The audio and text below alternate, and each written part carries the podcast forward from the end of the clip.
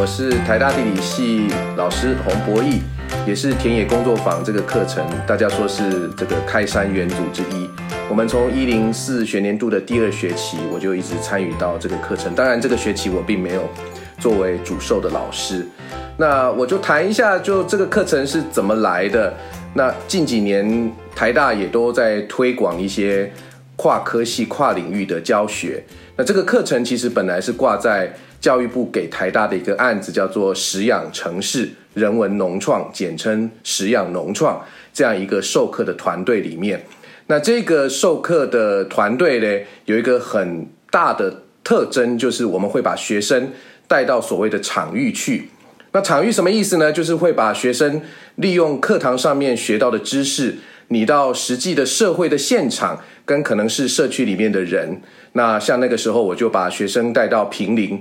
台北近郊的一个茶区，然后比方说我的课程《食物、农业与社会》，可能就带到那个地方去，然后做实际现场的调查。那可能也不只是调查，有可能是借由课程跟社区里面的人实际去做一些事情出来。那这样子的过程，当然就会牵涉到田野调查。田野调查就变成是一个课程学生很重要的一个基本功。可是这么一来呢，就是呃，让老师跟同学都有一层焦虑。老师在焦虑什么呢？就是第一个，我们课堂上面的学生大部分都是可能跟现场现在要上课的同学你们都一样，没有什么田野的经验，或者是说有田野的经验，但是那个经验可能都还很粗浅，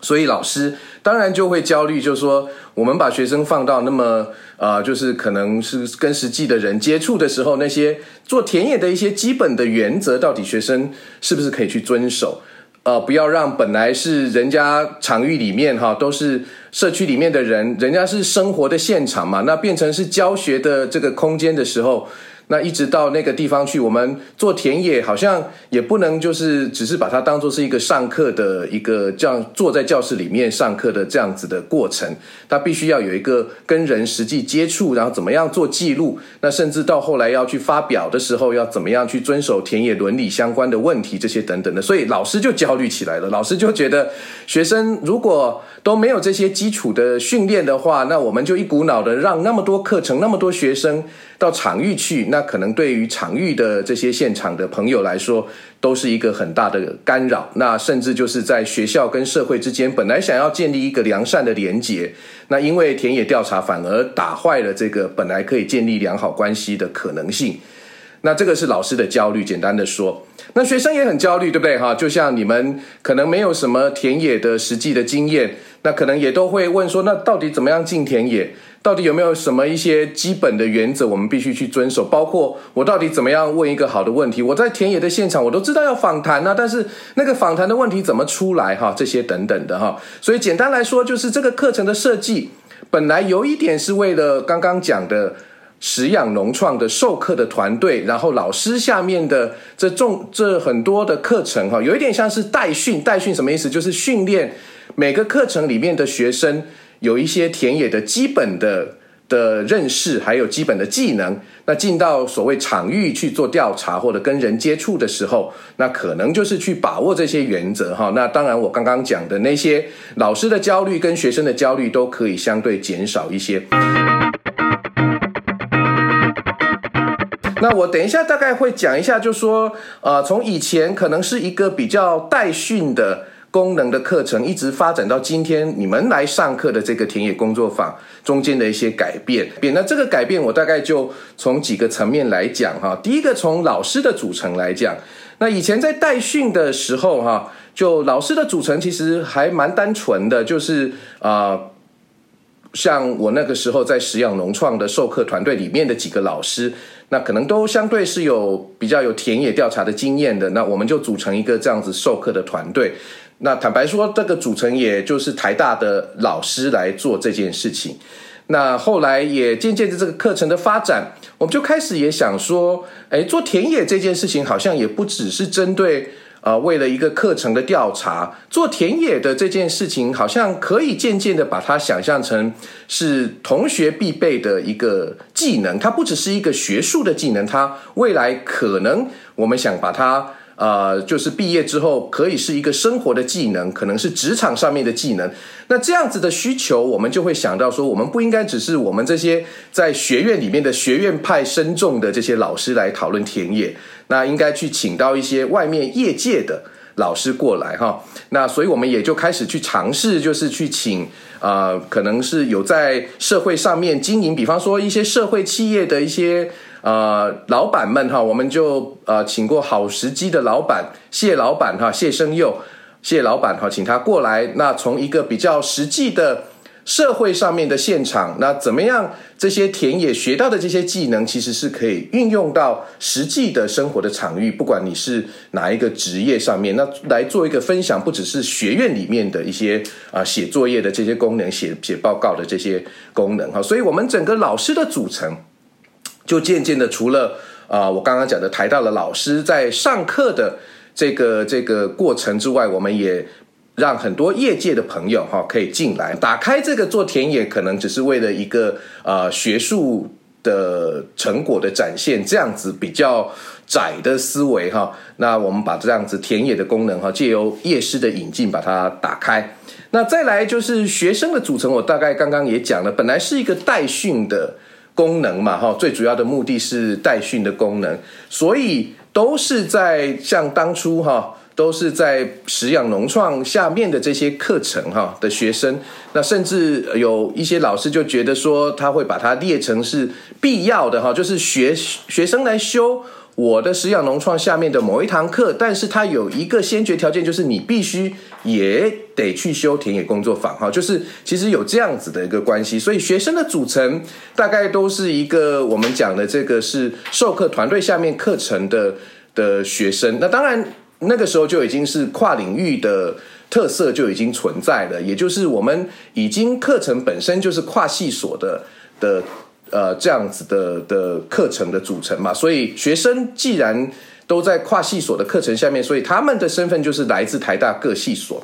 那一直到今天，其实已经没有代训了，所以变成是选修。但是学生的组成倒是也都还是跨领域的。然后这个跨领域也不只是学科之间的跨领域哈，那可能也都还跨年级哈，可能啊也有大学部的，也有研研究生哈。那大概这个学这个学生的组成就跟。传统上面我们一般认知的，你在一般系所里面看到的，比方说你的同学都是来自于可能都是相关科系，或甚至就是只是自己系上的学生居多，这样子的学生的组成是很不一样。但是我们也看到这样子的学生的组成，它可以开启的讨论。好，反而其实我觉得田野工作坊的一个一个特色这也也在这里哈，就是那个学生开启的那些对话跟讨论，可以根据不同学科的这个训练的背景哈，然后去开启不同的对话，跟对田野的这个这个这个东西到底是什么哈，可以开启不一样的想象跟讨论等等的。我倒觉得这个是很不错的。那再来就是田野工作坊。的 T A 其实是很重要的，我们的助教其实他扮演了很重要的角色。那刚开始的时候，我们怎么样去找到我们田野工作坊的 T A？大部分都是从那个授课团队里面的老师哈。自己的学生，然后觉得说学生有一些田野的经验，那也觉得啊，这些有田野经验的大部分可能是研究生或是高年级的学生过来，带着相对没有田野经验的田野工作坊的学生带带讨论哈，大概都是这样子的组成。那未来我们也希望 T A 的角色其实可以。在可以扮演更重要的角色，那我们甚至也觉得渐渐的，其实尤其他现在已经是在 D School 下面的一个课程。那如果这个课程未来发展成一个，更是像是一种，并不是代训的一个。这样精精神下面的一个课程的话，我们可能把它发展成可能跟社会设计的本身可能有更高的连接的话，那 T A 的角色，我觉得渐渐的，他可能并不只是所谓助教的这样的角色，他怎么样其实更成为一个主角，尤其 T A 的年纪跟学生的这个差距又相对比较近，所以很 T T A 的很多的经验跟他们。使用的语言在讨论田野使用的语言，我觉得有时候跟学生反而容易更亲近哈。那怎么样？其实，在 D School 社会设计这样子的精神下面，让田野的课程哈，然后 TA 未来可以扮演更好的角角色哈。那在这里面，我们也还在构思当中。那 TA 的角色就是我刚刚讲的，也随着以前到现在有一些转变。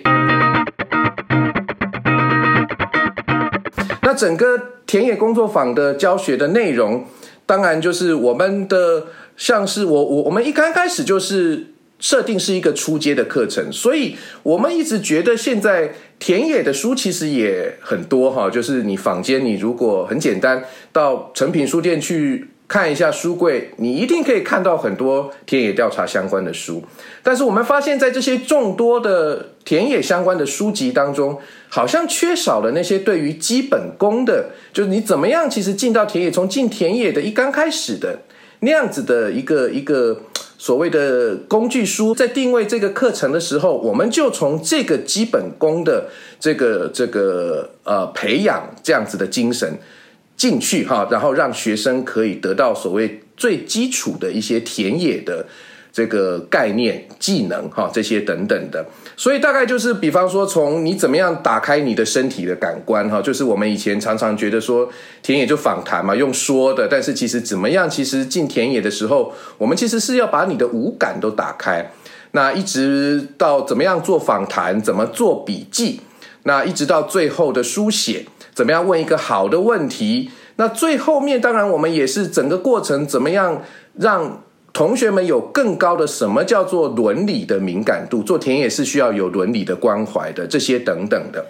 那我们其实就是基于这样子的精神，在设定这门课，跟怎么样去分大概不同的主轴哈，作为授课的主轴。那我要强调的是这些。并不是好像是田野是一个线性的过程，大概接下来几位老师也都会跟各位强调这个事情。田野它是一个整体的哈，就比方说伦理的照顾，从一刚开始的时候一直到最后书写的部分哈，其实都要照顾到。那书写跟提问跟怎么样，其实回到田野里面去做访谈，有时候它其实是处在一个很动态的循环的过程里面，它并不是一个线性的过程。那我记得就是啊，我们的吕新宇老师给了一个非常好的譬喻，我觉得很棒哈。就是他说，我们这堂课其实有一点像是把大家带到游泳池，然后坐在池边哈，然后只是把脚伸进去水里面而已哈，就有点像是在让大家知道说，你们已经快要进到水池里面了，水池就是田野了，但是其实还没有真的进去。我们先让你。感感受一下那个水池里面的，从脚哈，就把脚伸进去，去感受一下那个水的温度啦，那个水的气味啦。然后可能进去之后，你就开始可能自己要开始做很多的练习啊，然后才有办法渐渐的从做中学，学中做，把田野的技能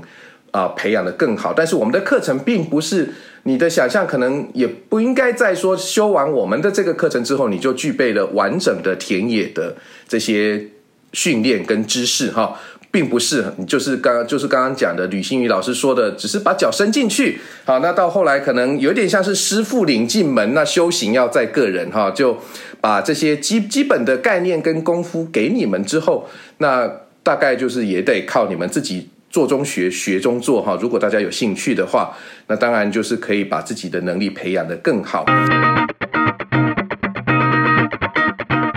那如果是这样子，它基那这个基础的这个田野技能的培养背后，可能我们还想要带出来的是一个田野的态度，就是做田野。其实刚刚讲的哈，就是这个课程一刚开始的时候，老师的焦虑跟同学的焦虑哈。可能都在于，就是说大家没有技能啊，然后怎么样进到田野啊，怎么问一个好问题，这些基本的功夫之外，我觉得有一个很重要的是做田野的态度是什么？哈，你跟田野里面的人哈的相处哈，那比方说我们之前就会觉得进到田野，田野通常都是我们日常生活，我们去田野里面，我们接触的人，他们的生活的场域。但是其实现在有很多的时候，比方说我们之前实际上农创的时候，我们把场域变成也是一个教学的场域。那别人的生活的场域跟教学的我们的教学场域重叠的时候，中间其实是有一个必要的，怎么样用一个更合适的态度在做。在跟田野里面的人交往哈，那田野里面的人那是他的生活，生活的本身不需要每天去跟人家表述吧哈，那所以你是作为一个田野工作者，你进到别人的生活的场域的时候，你怎么样用一个正确的态度去跟人家交流，去问问题，怎么样保护田野里面的人，不因为你的这些访谈书写。或甚至到后来可能是一个公开的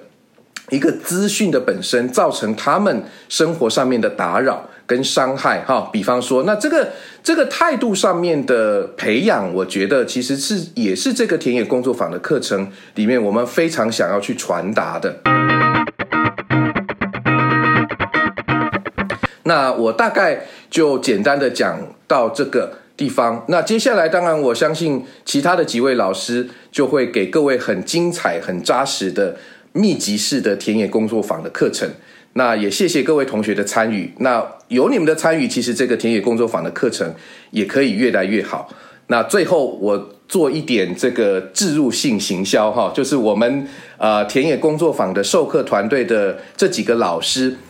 正在跟台大的出版中心哈，我们在酝酿一本书，就是田野工作坊的，有点像工作手册这个样子哈。那这个书已经渐渐成型了，我们预计其实最快大概就是明年就可以出版。那希望其实呃各位同学，如果这个上课，你你们上课的整个经历，其实也都是对于我们这个书怎么样写的更扎实、更丰富、更更好哈，一个很重要的。资料的来源哈，就是那，所以在这里也觉得这个不管是书或是这个课程哈，它并不只是一个单方向的一个设计啊，就可以创造出来的，都是同学、TA、老师，还有甚至是啊田野中里面跟我们交流的人哈，这个不断的互动、不断的修正，得到的一些好的成果。OK，简单分享到这边，谢谢各位。